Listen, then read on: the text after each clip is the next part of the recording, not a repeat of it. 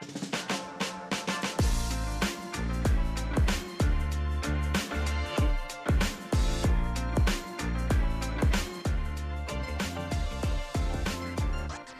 and welcome to another episode of Film Spill, a movie night podcast, with your hosts Jackie and Chelsea. And Film Spill, if you don't already know, is a podcast that usually comes out every Thursday, and we talk about a movie by a female filmmaker every episode. We also discuss women in the entertainment industry in general, play slumber party type games, spill entertainment gossip, get to know each other, and our guest. This week we have a special guest, Lana James.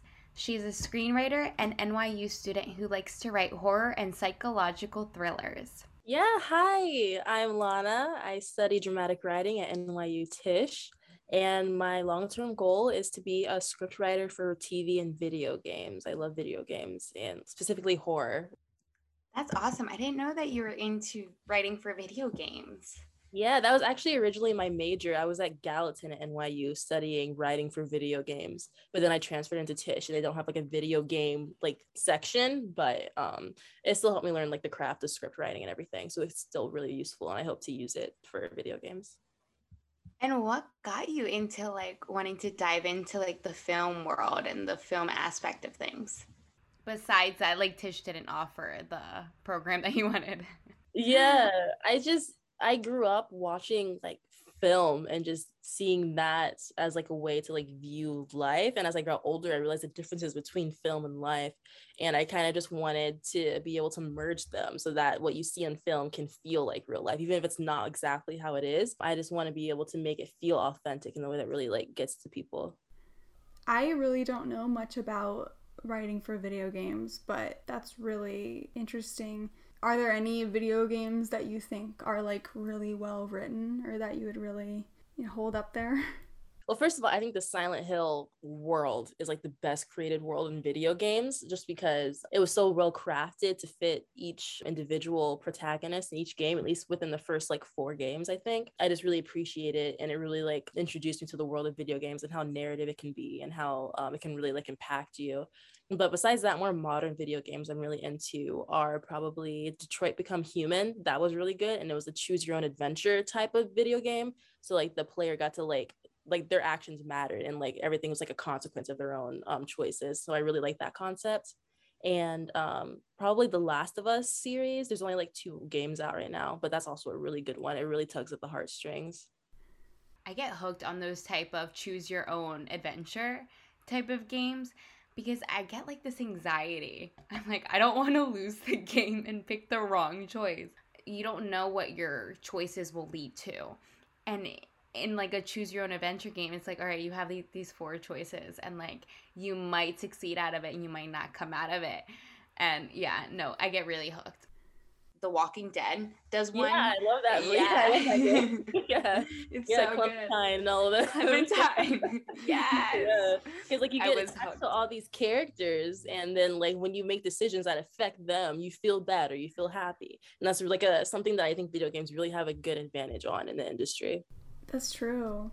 There's not as much appreciation for it. Yeah, like it's, it's becoming more popular. Like even at school, there is a video game class supposed to be this semester, but it got canceled. But like it's starting to be like be put more into the limelight. Like people are starting to realize like video games are being taken more seriously. They're getting these awards, and they're even getting turned into TV shows. And that's happened in the past, like with movies like Silent Hill and Resident Evil. But with The Last of Us, it's like an actual show. I think that's the first time that they're actually going to try and make it like something that's long form. And so I think video games are really like the next big thing, honestly. Yeah, there's a lot of potential there for, like you were saying, immersive storytelling and empathizing with the characters.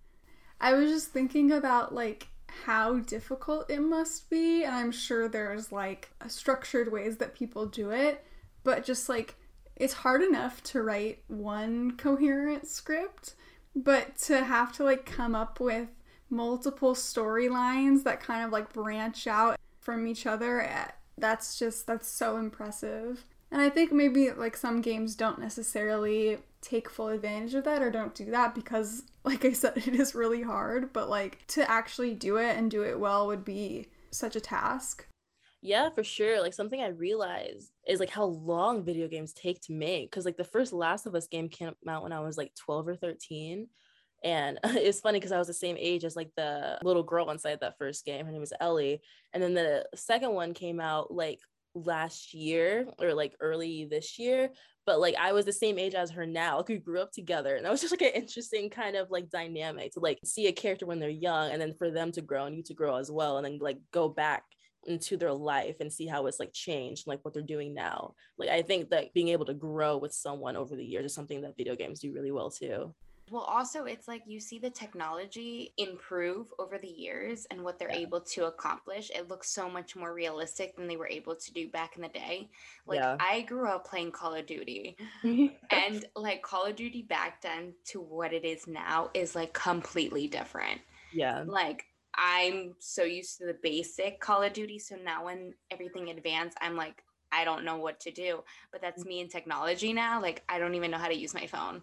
Like, I'm like, it's too advanced for me. It's too much. what is your you said you wanted to write for television, but what is your ultimate like dream job that if it was offered to you right now you would take it? Honestly, probably writing for video games because I feel like that's something that isn't given much like attention. Like whenever I tell people I want to write for video games, they're like, I didn't know that was a job. and I'm just like, yeah, there's like a storyline. so I have to write it and there's so much that goes into it. It takes so much time. And i think that the gaming environment is like a really like it can be kind of toxic sometimes especially being a woman but it's something that has always been there for me. I've always felt comfort in watching video games and watching like playthroughs or anything like that. And so i think it's like a it's something with like inside of me that i really like personally need to like explore more um outside of just like getting a job and like making money. It's something i want to like explore for the sake of knowing that I followed a dream per se, while like writing for TV is more so me following a career path that I think suits me the best and I would enjoy. But um, writing for video games is more like a passion. Which I know it's a very male dominant industry, video games. I mean, it's always been advertised as such a male thing, but it's really not, you know? So, do you feel like there needs to come a time where there should be more females involved in the whole video game aspect of things. So whether that be writing, character design. Yeah, for sure. Like there's even been this little like trend I saw on like LinkedIn and Twitter of like people talking about character design of women in video games and how like you always know who's supposed to be like the stereotypical like badass woman because she has like a short haircut with like a side little buzz or something like yes. that. Yes. Oh my god. Purple hair yeah like there, oh, there definitely needs to be more of like a woman perspective put into it so it can be more realistic and show the different sides of women and not only women but like reality for sure. There needs to be more women put like behind the scenes and even like in video games. Like there's some like protagonists but is not often. Like the most like popular one i can think of is probably like a recent one is the last of us and that was actually really mm. good representation because she was queer too you know and so it was like really great but um, there needs to be more of that so that I don't have to like just look at one and say, oh yeah, that's the one example I have of this. You know, there needs to be more examples that I can pull from. Yeah, I feel like there's been so much. I mean, we obviously still have so far to go, but I feel like in TV and film, we've seen a lot of progress, but like video games are really something that's still lagging in terms of like gender parity, both with like on screen representation and anybody behind the scenes. Oh, I'm ready, guys, for this slumber party game. Are you guys ready? Yeah, I oh, am actually. Yeah. I feel kind of confident. oh, okay. All right, so the game that we're playing this week is Finish My Phrase Movie Edition. So I have found some titles to some of my favorite movies and some popular movies. So I just wanted to put like a mix in to make them a little bit familiar, you know, so you guys aren't completely lost with the movie title.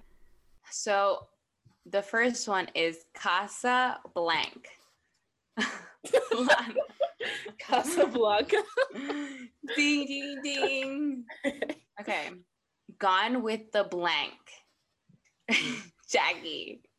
Gone with the wind. Ding ding ding. All right, it's one and one, guys. Cute. Lord of the Blank. Lana. Lord of the Rings. Ding ding ding. Yeah, okay. Blank moon. Jackie. New Moon? Yeah. Ding ding ding. Hell yeah. Okay. I had to keep up the Twilight theme, guys. Yeah, that's true. I was gonna say full moon, but I was like, that's not a movie. My first thought was moonlight, but then I'm like, that's not how that word works. Backwards though. yeah. close, close. Okay. Dirty blank. Lana. Dirty Dancing. Yes. Ding ding ding. I love that. Iconic. Yeah. Okay, this one you guys have to get. Okay. Blank pocus. Jackie. Hocus Pocus. Yay! Ding ding ding. Okay, okay. The blank family. Lana. The Proud Family. No. Oh, I loved that show though. It's good. It's good. I know the peanut movie. Yeah. Jackie, do you know what it is? Is it the Addams family? It is. oh, okay. ding ding. ding. I know, but I do approve of the Proud Family too. Yeah. So. Was it the Proud Family Vacation or something? Was that yeah, that's it. That's it. Yeah, Yeah. That one. So good. Blank alone. Jackie. Home Alone. Yeah, Home Alone. Ding ding ding. Oh my gosh, you're on a roll. You got five right now. Five to three. Oh, shoot. I gotta catch up. Gotta catch up. This is one word. Blank smart. Lana. Book smart? Yeah, good Yeah. job. Ding ding ding. You're back on a roll. Just one more. One more, and then we're tied. Okay, this one. I hope. I think you guys will get this one. Yeah. The blank games. Jackie. Hunger Games. Yeah. Yeah. Ding ding ding. The blank showman. Lana. The Greatest Showman? Yeah. I forgot. what it was called? I was like, wait a minute. 13 blank blank 30. Jackie. Thirteen going on thirty. Yes. Ding ding ding. Okay. Oh, you have you guys have to know this one. I got all the good ones here, guys. Okay. blank girls. Lana. Broke Girls. That's a show, though. That's wrong. no, two broke girls. Eh. close though, close. Okay. Jackie? Is it Dream Girls? No. You guys Oh. both didn't get it. Okay. Wait, what else? Who are the girls, Chelsea? Who are these girls you speak of? Mean Girls. Oh my oh, god, wow. Right, Amanda right. Seyfried. Oh my god. I know. I thought you guys are gonna get that one. It's okay. It's okay. All right, maybe next one. Maybe next one. Blank candles. Jackie. 16 candles? Yes. This is supposed to say two words. It's gonna be blank blank me. It's an old film to give you guys like a It's hint. an old film. It's an old film. It was made in the 19, I think, 80s, late 1980s. Lana. So the timing is wrong. Maybe there, maybe there was an original Marley and Me. That was my guess. No, no but you guys are close. No, that's too soon. That was like 2000 and something. Hmm. Yeah. Yeah, I'll give you guys another shot because this one's gonna be hard. Unless you're like a diehard fan of this movie, I feel like it's not really like talked about. Okay. My only guess is Despicable Me, but that's totally wrong. That's a good one. That's a good one. I should Yeah. put that one on there, but it's not. We have a hint to like a character or Mm. something. They're all boys and they're looking for something, and there's a theme song to it by Ben E. King or Ben no, or like Ben L. King. I have no idea what this what this title is. So, darling, darling. You got it, Jackie? Wait. Stand by me. yes. Oh. I Yeah, needed but- the song. You needed the song. That's actually one of my favorite movies. I grew up watching that movie. Like I've seen it so Mm. many times. I had to throw that in. I was like, if someone knows it, but it's not Mhm. that popular. Not that many people have watched it. Okay, this I, I keep saying it's easy, but like this one, like, come on, come on. How do you not know this one? it is Doctor Blank. Marvels. oh, Marvel. Doctor Doc- Who? No, no, no, no. Close. Doctor. I was gonna say Doctor Doolittle, but then you said Marvel. So, yeah, like, I was thinking Doctor Doolittle Mm. too. he does like some cool he has a cape I know who you're talking about. I thought his name was Doctor Who. Doctor Who. I don't think so. People are gonna come for you, Lana. um but it's it, it starts with an s doctor strange Doctor Oh. Strange. That mm. is it. That's it. Yeah. it's okay you guys were like on a roll in the beginning like Yeah. jackie you have three six nine you have nine jackie and lana you have two four five Okay. it can be anyone's game okay this is one word dead blank jackie Only because I just watched this movie and like I was disappointed, but that's for another discussion. Um, Deadpool. yeah you were disappointed Yeah, I just. It's We have to not talk about thing. It's not for me. I can appreciate that other people like it, Mhm. but I'm sorry. No, I know. I feel that. I feel that. I like the comedy. I think that's why. Like, I like the, the rough comedy in it. Yeah. Mhm. All right, next one. This is something that we were going to be talking about soon. So, blank bird. Yes. Ladybird. Yeah. Okay, yeah. I was thinking of Timothée Chalamet in my head. and I was like, Timothy Bird. Timothy Bird. I blank. Oh, Yes. I Robot. No. Mm. That's a good one, though. It's a good Yeah. one. Jackie. I Tonya. Yeah, I Tonya. Okay. I but I Robot. I totally forgot that was a movie. Yeah. I was a little bit more old school with it, but it's fine. Blank Wick. Lana. John Wick. Yes. Okay. This is one word, guys. Blank father. Lana. Well, I was gonna say Godfather, but it's the Godfather. So that's No, but yeah, I, That's I just put Godfather. Yeah, yeah. Oh, nice. okay, yay. You're on good terms with him. You can just call him Godfather. Pulp blank. Lana, oh, you're on a roll. Pulp Fiction. Yes. Two more, and then we're done, guys. All right. So let's see who wins this. Pans blank. Jackie. Yeah. Labyrinth. Yes. Blank Gump. Lana. Forrest Gump. Yeah. I don't know why I said that so seriously. Forrest Gump. Forrest Forrest Gump. Gump. All right, let me calculate this up. All right. Lana, you have 10. Jackie, I think you have 12. Yeah.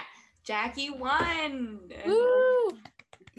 Yeah, I feel Yay. bad beating our guest. She came No, on the show. fine. I'm used to losing. You're fine. don't worry about it. that makes me feel I'm feel just worse. for the ride. Like, don't worry about it at all.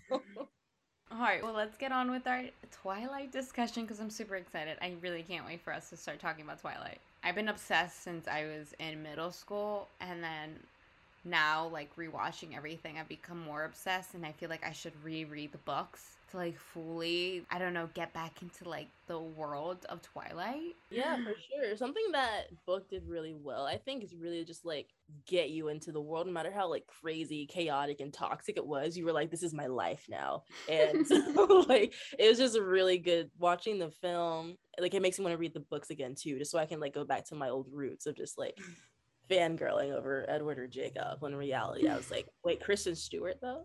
like that's how I ended up. you guys are gonna, I guess, introduce me some or like bring me into the Twilight fold because I haven't read any of the books. And before watching the movie this time for this episode, I had only seen it once before, back like I think the summer before I went to college. Because my friends were like, "You haven't seen Twilight? What the hell?" So like sat me down and forced me to watch it, like Clockwork Orange. But uh, it's just such a wild ride. So I'm I'm ready to be further taken down that rabbit hole, I guess. Yes. Welcome to Wonderland, Alice. You know, like Literally, especially that I just went to Forks, Washington this Really? past summer. Oh yes, I Oh, did. Cool. I had the opportunity to like really dive myself into like the Twilight feel without Mhm. watching the movies in years, but I was like such a I was fangirling the whole time. Like Yeah. for real. Like I can't wait to show you guys pictures. I was like thinking, I'm like, should I post my pictures on her film spill page? Because like it was just such a great experience. Like it's just a one day trip type of thing because Forks, Washington is like dead. There is nothing there. It's such like a kind of ghost town. I mean, there's people who live there, but it's very like there's nothing around. Like there's no Walmarts, there's no like CVS. like if there's no CVS around, that's when you know it's bad. Is it like really small then? Yeah, it's like really small. It's very um just how it looks in the movies. With the fog, it creates that type of like misty feel. So you feel like you're going into the movie, like you're going into the woods with Edward or whatever.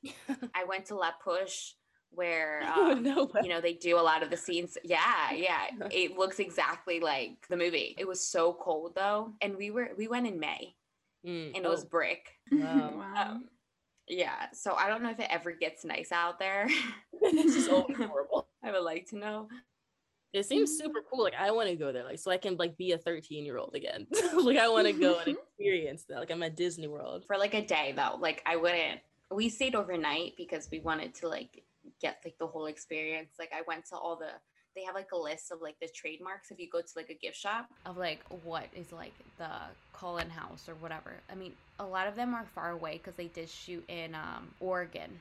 I could go So- right now. I'm in Portland. Maybe I could find Oh. some Twilight spots. Um, Yeah. Probably can.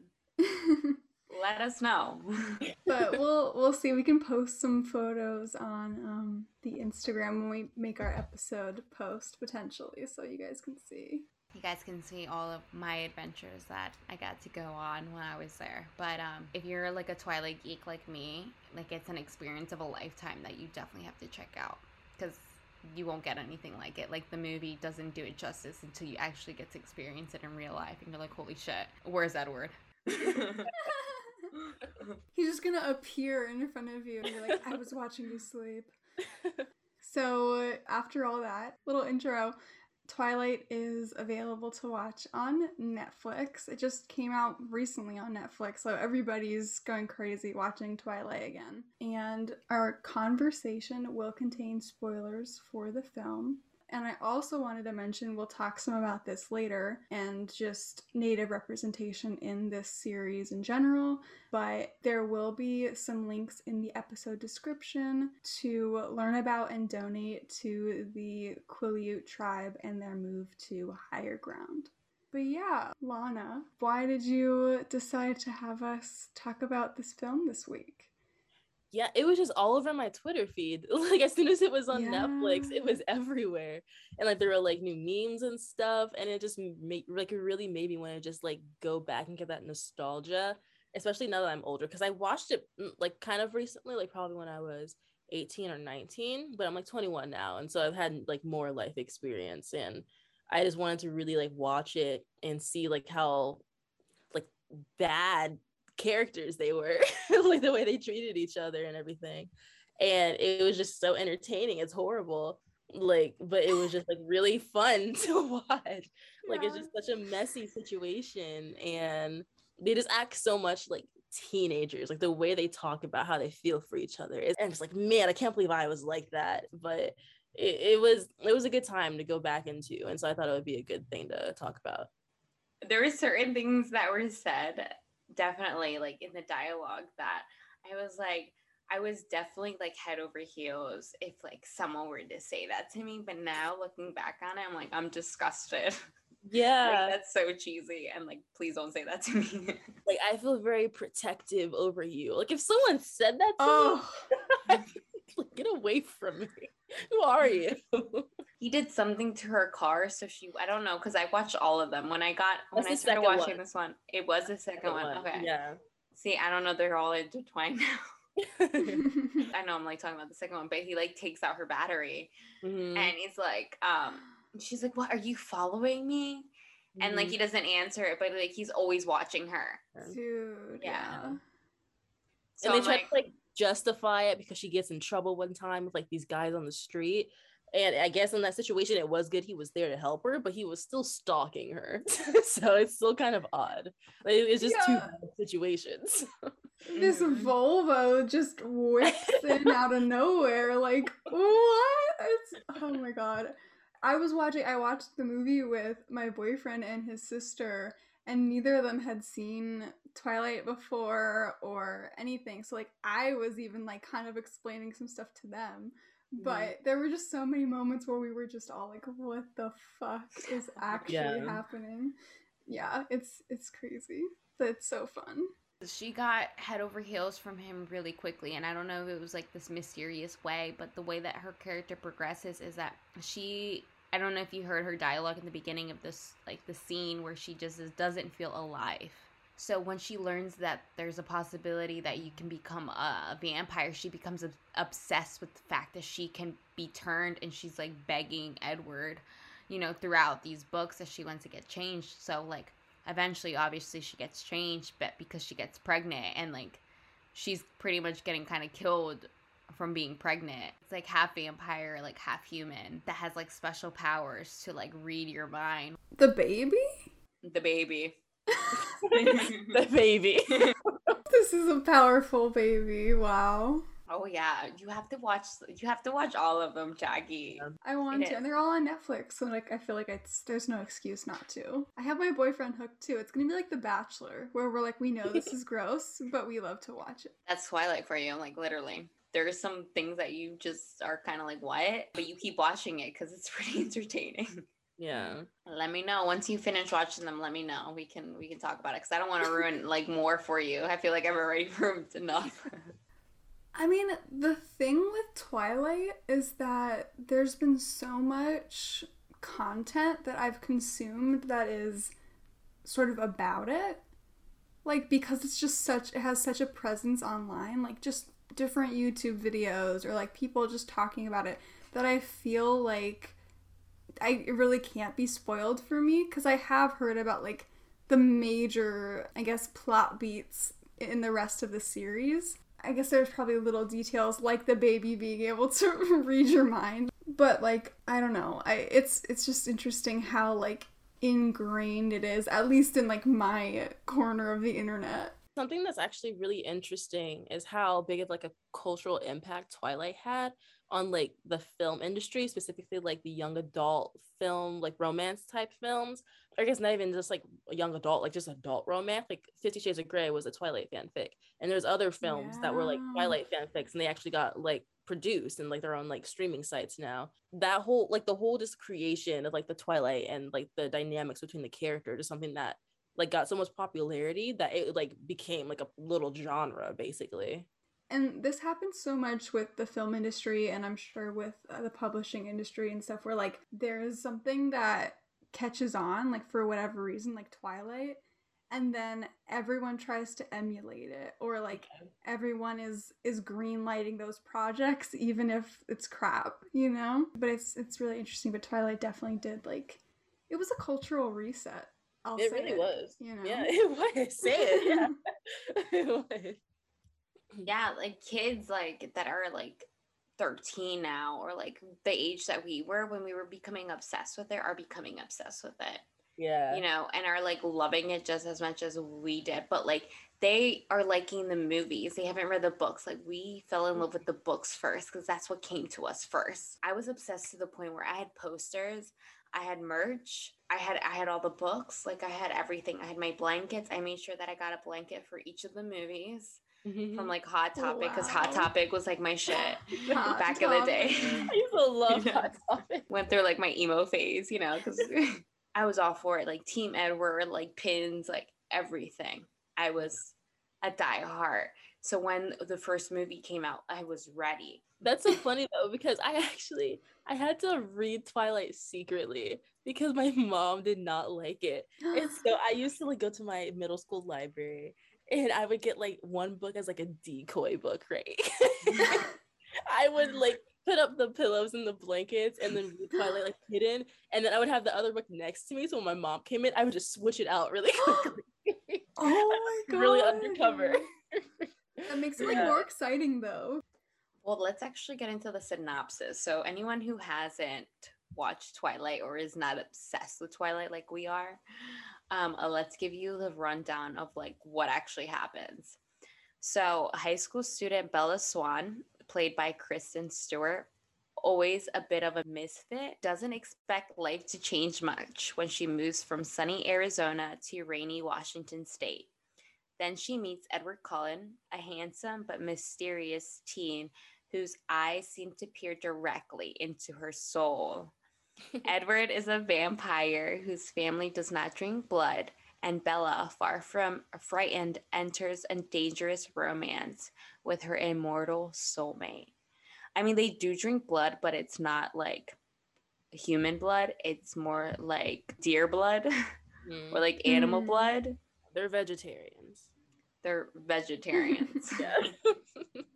Wait, I have a question though. Yes. So, because you guys read the book, so you can fill me in. So I was confused because I thought that that first scene where they're like in that whatever it's like a warehouse or a factory or something and then like you see a guy like basically get eaten like you see somebody come after him or multiple people and then like you see that he's gonna be eaten his blood's gonna be sucked and then like edward's not at school and when he comes back he has like his like glowing gold eyes or whatever. Mm-hmm. like so did he eat that guy or no? Like i was confused because i'm like the cullens are like vegetarians or whatever but edward didn't i guess? I don't know. I i was confused. So i think what happened was it was james and his crew who were attacking that guy. And so edward really was just like hunting some deer or whatever in the mountains but um yeah james and his crew were like the ones who attacked them. I'm pretty sure right chelsea? Mm-hmm. Yeah. yeah. They but they were trying i i thought at least they were trying to get us to think like oh did he or did he not? But i feel like it wasn't super answered by the end or maybe i just didn't mm. catch on. But i think maybe yeah. because i read the books i was just so aware that that wasn't something he would do. I didn't even consider that. So it's interesting to hear that from your mm. perspective yeah yeah, because Carlisle's really supposed to have taught them. Well, I mean, he did to restrain themselves to not mm-hmm. drink human blood, so they're not reliant of it. Because Edward brings up that the fact that he was a monster and he was killing people who were bad. He considers himself, himself evil because he's done that, but Bella kind of justifies that and it's like, well, you were killing murderous people if that you saved people's lives. That's what mm-hmm. she says. So it's kind of like Bella just accepting him for who he is. And that's why he falls in love with her because, like, he, she doesn't care and doesn't hold him accountable for his past actions. Like, she's like, no, like, I'm head over heels for you. Edward, I want to be a vampire. Like, please just turn me, turn me now. it's so insane. Like, it's actually she is unwell. Like, she needs to, she needs to talk to someone. And Edward's like, ugh, he's a hundred and seven or whatever the yeah. fuck. Like, this is not, this is not a healthy relationship. But I mean, she's seventeen, so like, she's not thinking with her brain. Yeah. You know. And that's like an argument that some people try to make. It's like, oh, he was stuck like in that 17 year old mindset or whatever. But if you're alive for that long, you're gonna gain life experience and like develop like, like you're gonna grow in some kind of capacity. And so like she is like a lot more ignorant in him in a lot of ways, and he did take advantage of that. Yeah, and I hope you'd mature if you yeah. were like what the hell?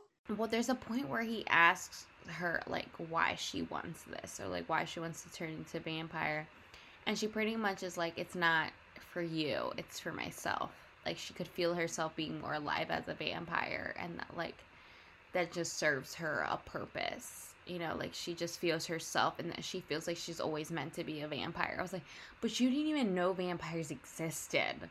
So how all of a sudden you're like, I'm meant to be a vampire?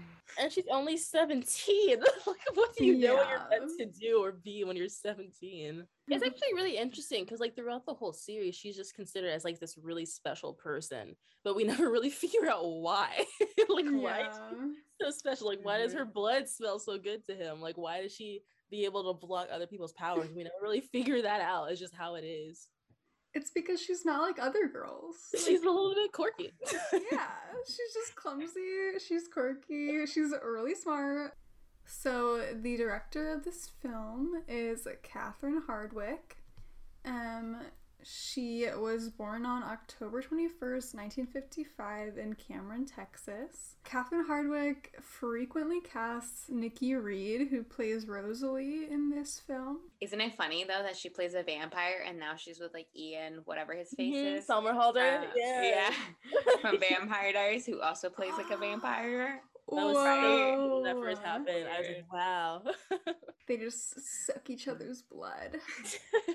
Probably. Nikki Reed is also in Hardwicke's films 13 and Lords of Dogtown, which I haven't seen, but maybe those will be later episodes. One of Catherine Hardwicke's trademarks is sweeping camera movements with distinctive color palettes, which we definitely see in this movie so much. And oh, she did not attend film school until she was in her late 20s. And she was 48 years old when she directed her first feature length film, 13. So it's never too late, guys. Yeah, it's kind of inspiring, actually. Yeah unfortunately like she wasn't able to direct the other films and i wish that she was because i feel like it would have kept the same dynamic. The first film did set the tone like it set like a very good like moody blue tone that you don't get into that same type of feel with the other movies. It gets lost actually.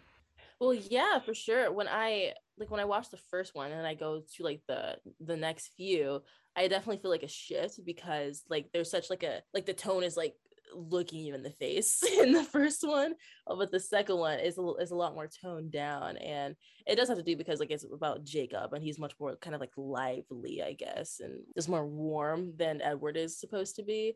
The original Twilight seems like more edgy, I guess, if you want to use that word for the time. Like 13 year old me, like, wow, this is edgy. It's so poetic. Well, like, the next one, I know where it's coming from because of the context of the first one, but it, it does feel a little bit different.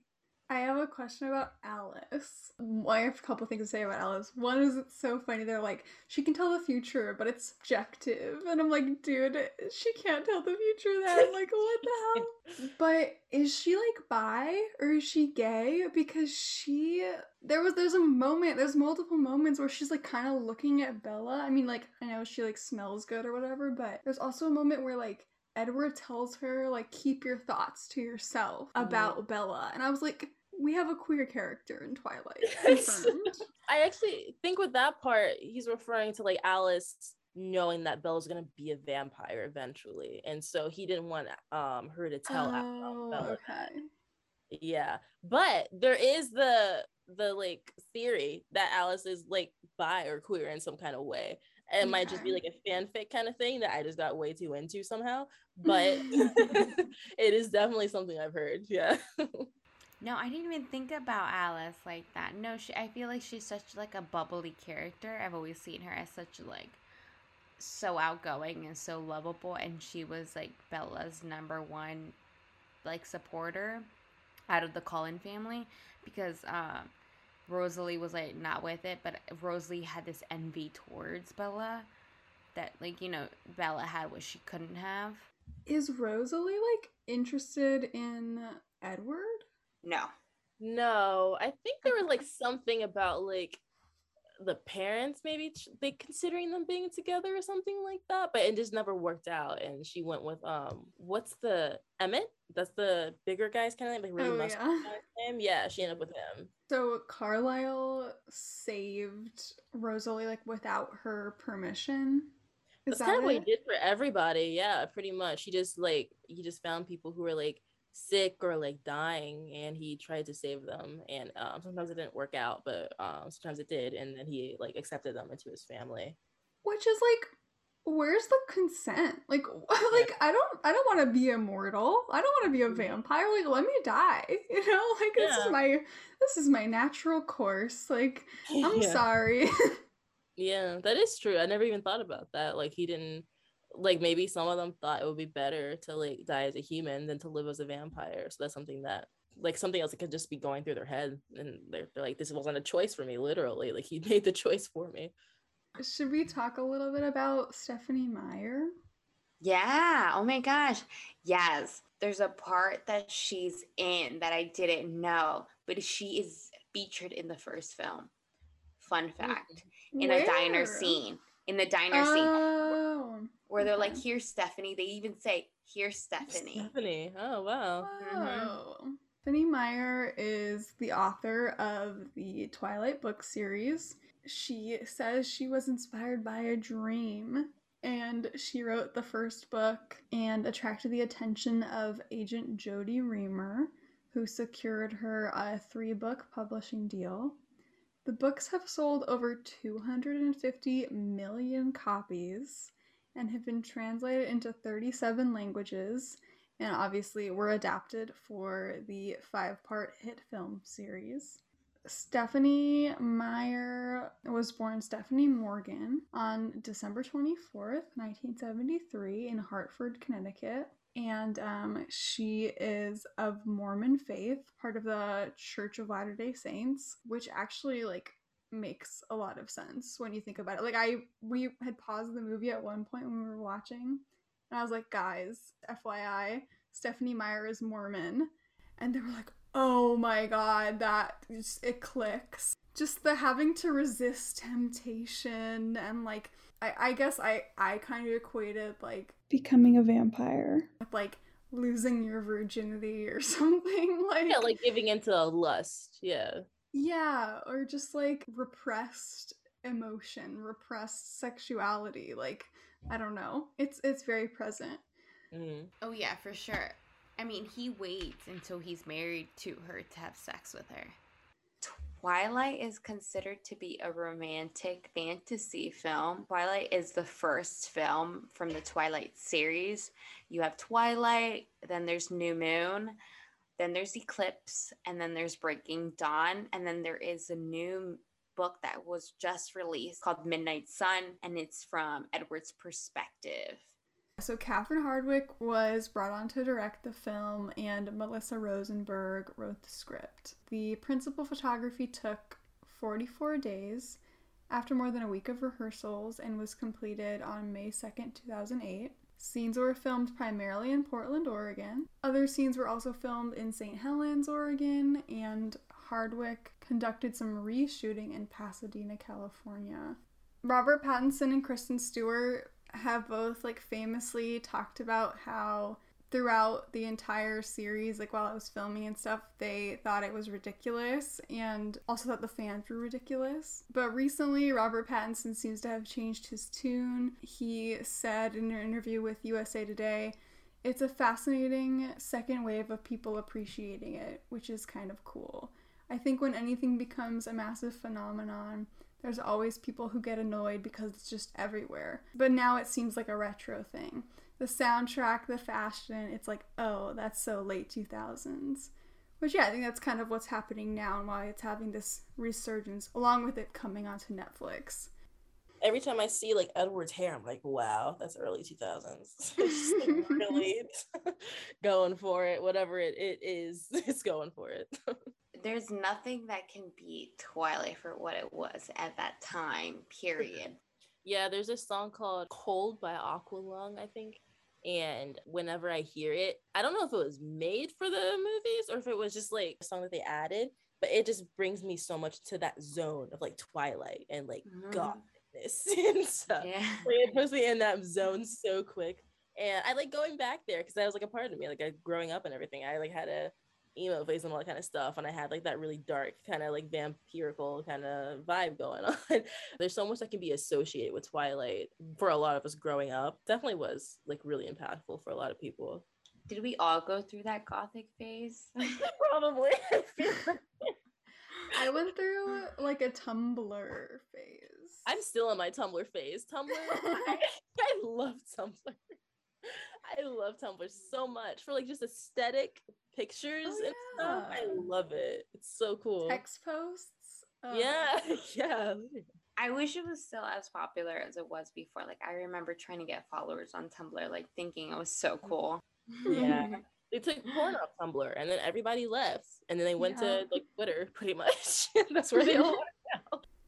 But like I was kind of, I guess, on the outside looking in at Twilight, you know? And I I don't really remember like it wasn't like I hated it or anything. I just wasn't into it. But I remember there was a lot of Twilight like hatred that went around. I don't know if you guys remember that, but people being like, it's so dumb, like Yeah. it's they're the worst books ever, the movies are awful.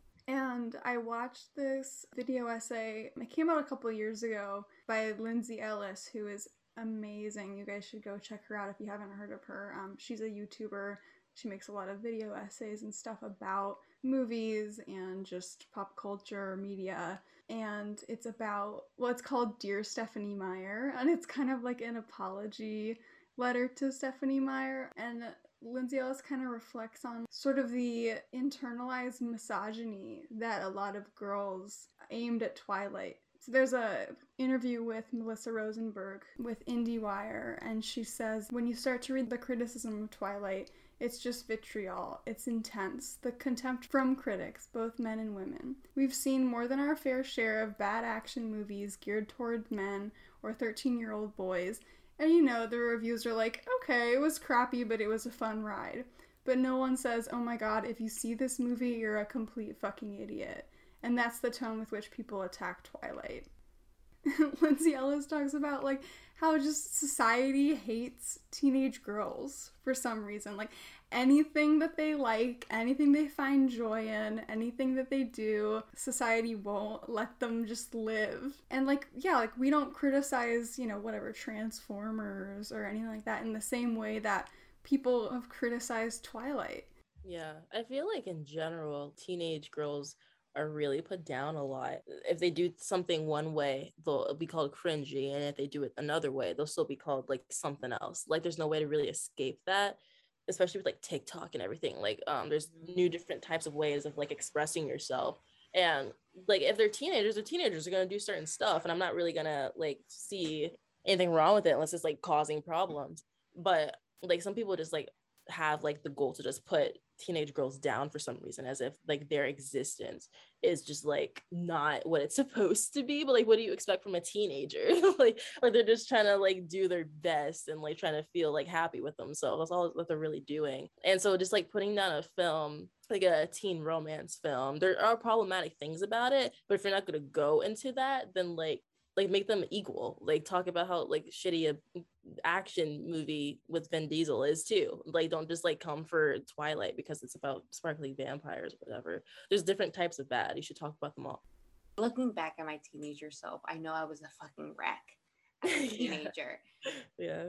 But they did a great job with just showing you like how messed up you are as a teenager, Yeah. just all the thoughts that get put into you or whatever the case may be. Like I know I was probably like a depressed teenager, you know, going Mhm. through all these emotions that I didn't understand. So that was like the same with Bella, but sh- it gets criticized. Because like I've had like a lot of daydreams, I feel, when I was younger that are somewhat in line with like how Bella thought. But I grew past that because. I'm more mature, you know? And so like I'll acknowledge that like that's a part of like the teenage experience, just being stupid, you know? Something that Lindsay Ellis talks about in the video essay is that, like, a lot of the most vocal critics of Twilight were other teenage girls because they were trying to distance themselves from what had been so heavily criticized and what was seen as this, like, cringy young woman's fantasy, I guess. She was like, there is sometimes internalized misogyny in pop feminism. And like, yes, the messages in Twilight are problematic. Like, we don't have to say that they're not. Edward watches Bella while she sleeps. Like, that's not okay. Breaks and enters into her house. like Yeah, like it's it's not it's not good, but like like not every movie has to be this like overtly feminist masterpiece, right? Like there is room for movies like Twilight, like cheesy romances about sparkly vampires. Like, you know. I want to bring up the indigenous representation. So, Jacob and his tribe aren't that prominently featured in this film, but I think it's still important to touch on because it becomes much more important in the later films. So I found this great article that again will be in the episode description by uh, Shea Vassar for Film Daze. Basically, she points out that the character Jacob is a member of the real life Quileute tribe, and as of 2010, uh, Stephenie Meyer had failed to financially compensate the Quileute nation and even failed to ask their permission to use their culture as part of the series' marketing. And Vassar says that while this may well have been remedied in the 10 years since, Twilight in 2010 was at its cultural peak. Um, and maybe now that, you know, it's kind of resurging, it's another chance for Stephenie Meyer to step up and do the right thing. But we'll see. I'm not holding my breath. But uh, basically, Vassar talks about how she compares Edward and Jacob's personalities and how they're portrayed throughout the series, and how Edward is like very stoic with his emotions, and like we said, he's insistent on um, not having sex until marriage, and he has like these very Christian, like you could say Mormon, um, morals, and like those values were like brought to North America during colonization. And then Edward and the entire Cullen family have like sworn off these urges, right? So they're all very like contained and restrained and whatever. But Jacob is shown as like more emotionally off the wall and she says he's constantly appearing without a shirt and he's unable to fully control his wolfishness and these differences play into extremely harmful characterizations of native people in addition, this is some shit. So Taylor Lautner was cast as Jacob in the films, and um, she uh, Vassar says that while there were admittedly some Indigenous actors cast in the supporting roles, the big kicker comes in the casting of the main man himself, Jacob Black. Taylor Lautner, a non-native man, was cast as Jacob. At the time, Lautner was definitely not aware of any indigenous biology or ancestry, and he definitely was not culturally tied to any group or tribe. But then, conveniently, in 2008, when the movies came out, the first movie came out, Lautner began to state in interviews that he did have some Native American heritage and said that his mom had ties to the Potawatomi people in Ottawa, but Vassar says this still does not solve the lack of personal ties that create community within Indigenous cultures. So, in an effort to do our part and be not like Stephenie Meyer, we want to include some resources in the episode description to learn about and donate to the Quileute tribe and their move to higher ground. So, the Quileute tribe, a lot of their nation is located in a tsunami zone, and with rising sea levels and more extreme weather events becoming more common, this could lead to the loss of their home and even members of their tribe. So the Quileute tribe wants to move their community buildings and homes to higher ground where they will no longer be in the tsunami zone. They are going to begin, or they are beginning this process with the Quileute Tribal School, the only school in the world that teaches the Quileute language and culture. So, um, those resources will be in the description if you want to learn more about the Quileute tribe, if you want to donate to their move to higher ground, please do so.